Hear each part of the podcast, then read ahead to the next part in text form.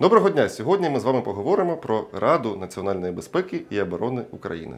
За нами вже виїхали. Ну?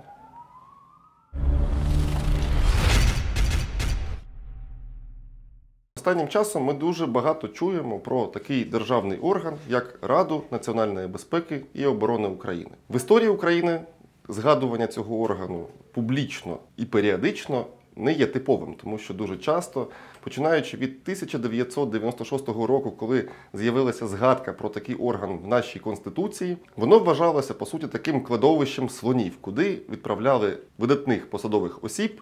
Які вже вичерпали свій потенціал на думку президентів України на своїх посадах у почесну відставку, зберігаючи по суті високий статус, але мало чим впливаючи на діяльність державного механізму. Останнім же часом ми побачили, що такий орган, потім рішення якого потім вводить в дію указ президента, може навіть одночасно заборонити діяльність одразу декількох телевізійних каналів.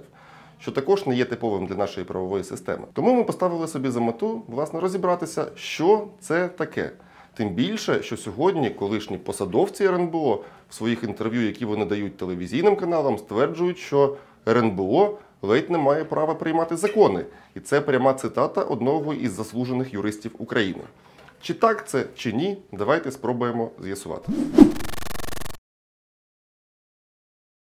Рада національної безпеки і оборони України дійсно згадується в українській конституції. Це стаття 107 цієї ж конституції, яка міститься в розділі, який стосується президента. І це не є випадковим, тому що Рада нацбезпеки і оборони за визначенням самої Конституції є координаційним органом при власне президентові України. Рішення, які приймає цей орган, вводяться в дію указами президента. Складається він із окремих посадових осіб, які є, умовно кажучи, обов'язковими для нього, та іншими особами, які відповідно призначаються самим президентом на його власний розсуд. Наприклад, до так званих обов'язкових осіб, за моєю термінологією, відносяться такі, як прем'єр-міністр, міністр оборони тощо. Інших посадових осіб може призначати безпосередньо президент. І, наприклад, на сьогоднішній день одним із членів відповідно Ради нацбезпеки і оборони є президент Національної академії наук. Жодним чином не обмежена можливість призначати будь-кого незалежно від будь-яких конкурсів незалежно від будь-яких кваліфікаційних вимог, лише указ президента, його воля може стати підставою для входження будь-кого з громадян України до цього органу. Що стосується компетенції РНБО, то Конституція України з цього приводу не містить вичерпного переліку повноважень. Його ми можемо знайти в профільному законі, який так і називається Закон України про Раду національної безпеки і оборони України. Якщо ми подивимося в четверту статтю цього закону, то, як правило, тези починаються з слів координація та контроль. Це означає, що основною ідеєю і основним призначенням Ради нацбезпеки і оборони є певні дії в певних кризових ситуаціях, які покликані зробити державний механізм України більш монолітним. РНБО через укази президента може дійсно давати розпорядження, відповідно вказівки, доручення органам виконавчої влади вона може через президента так само вносити проекти законів на розгляд Верховної Ради. Тобто ідея самого по собі цього органу полягає в тому, щоб в критичні для країни моменти здійснювати по суті стратегічну координацію зусиль всіх гілок влади, передусім законодавчої і виконавчої, для досягнення спільної цілі подолання кризи. Тому, відповідно, РНБО має основною функцією дійсно координацію і контроль воно по суті не має власних повноважень. Хоча в профільному законі зазначено, що його рішення є обов'язковими для виконання органами виконавчої влади.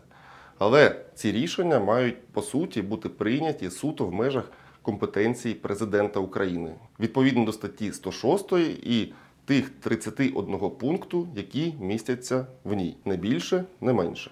Тому що інакше можна довести до абсурду ситуацію і давати національній поліції як органу виконавчої влади вказівки щодо, зокрема, можливості притягнення тієї або іншої особи до кримінальної відповідальності.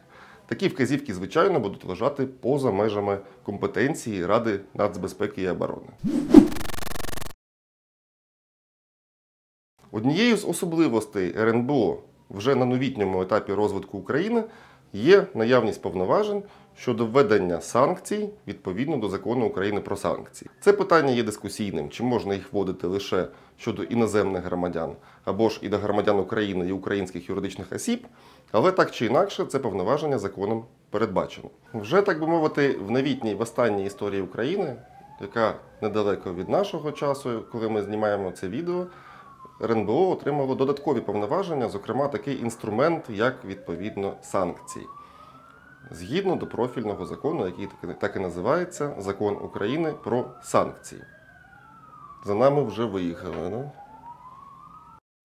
Цей механізм не є безспірним. На нашому каналі в останньому відео частково колеги обговорювали, чи можливо їх застосувати до громадян України і українських юридичних осіб чи ні. Сьогодні це не наша тема. Сьогодні наша тема полягає в тому, чому цей орган останнім часом викликає до себе таку увагу і приймає по суті доленосні рішення. Хоча ще раз нагадаю вам, що РНБО ніким не обирається. Воно складається за посадами з декількох посадових осіб, однак будь-яку кількість інших членів Ради безпеки і оборони, Ради національної безпеки і оборони призначає президент напряму своїм указом. Тобто, ще раз, він може призначити будь-кого і отримати ці дві третини голосів, які необхідні для прийняття будь-якого рішення. Тому, е, власне, мова йде про, про те, що РНБО є певним рудиментом в нашій правовій системі, який тягнеться відповідно ще з е, 1996 року, коли була ухвалена Українська Конституція. Відповідно до принципу розподілу влад на той час, на ту редакцію, яка вже на сьогоднішній день зазнала багатьох змін. В Україні, по суті, існувала президентська парламентська республіка. І де-факто президент України визнавався головою виконавчої влади.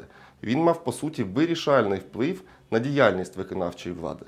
Сьогодні це не так. Сьогодні, згідно до чинної редакції основного закону, таку е, функцію несе парламент. Парламент контролює виконавчу владу, формує уряд, призначає міністрів, окрім двох.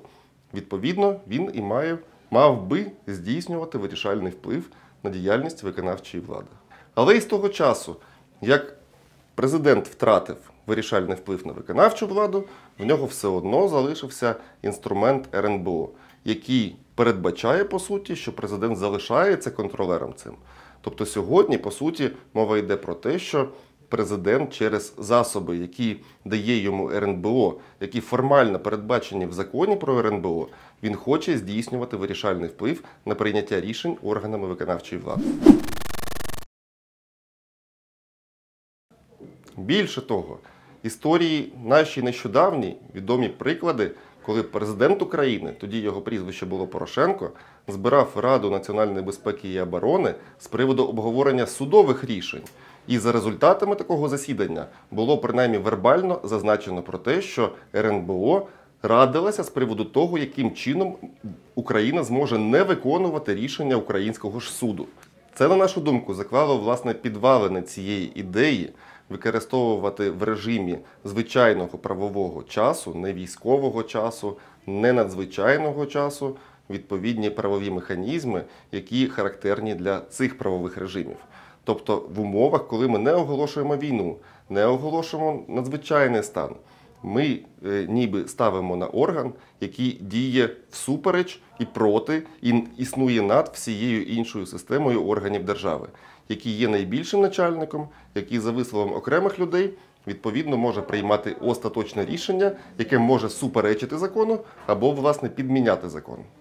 Таким чином, можемо підсумувати, що Рада національної безпеки і оборони України згідно до нашої конституції і профільного законодавства є дійсно координаційним органом, який по суті не має власних окремих самостійних повноважень. Сьогодні практика використання рішень цього органу для прийняття доленосних рішень, в тому числі які нашим законодавством передбачається приймати в судовому порядку, свідчить про трансформацію нашої державної системи без зміни відповідно в текст як основного закону, так і закону профільного про Раду нацбезпеки і оборони. Недостатньо лише фрази про те, що рішення РНБО є обов'язковими для органів виконавчої влади. Такого плану норми в нашому законодавстві, з нашої точки зору, мають тлумачитися системно, комплексно, враховуючи принцип розподілу влад, враховуючи відповідно наявність визначеної компетенції в межах Конституції і законодавства, враховуючи багато інших факторів, виривати окремі слова, словосполучення чи речення з окремих законів це шлях до, по суті, безладу, це шлях до правової невизначеності. Можливо, сьогодні в умовах війни, в умовах нестабільності економіки потрібно дійсно приймати швидкі рішення. Але для цього в нашому законодавстві існують правові режими надзвичайного і військового стану. Сьогодні ж пропонується щось, якийсь сурогат. Ми і не у війні, ми і не в надзвичайному стані, але ми вже не в звичайному правовому режимі. Тому підписуйтесь і слідкуйте за всім цим разом з нами.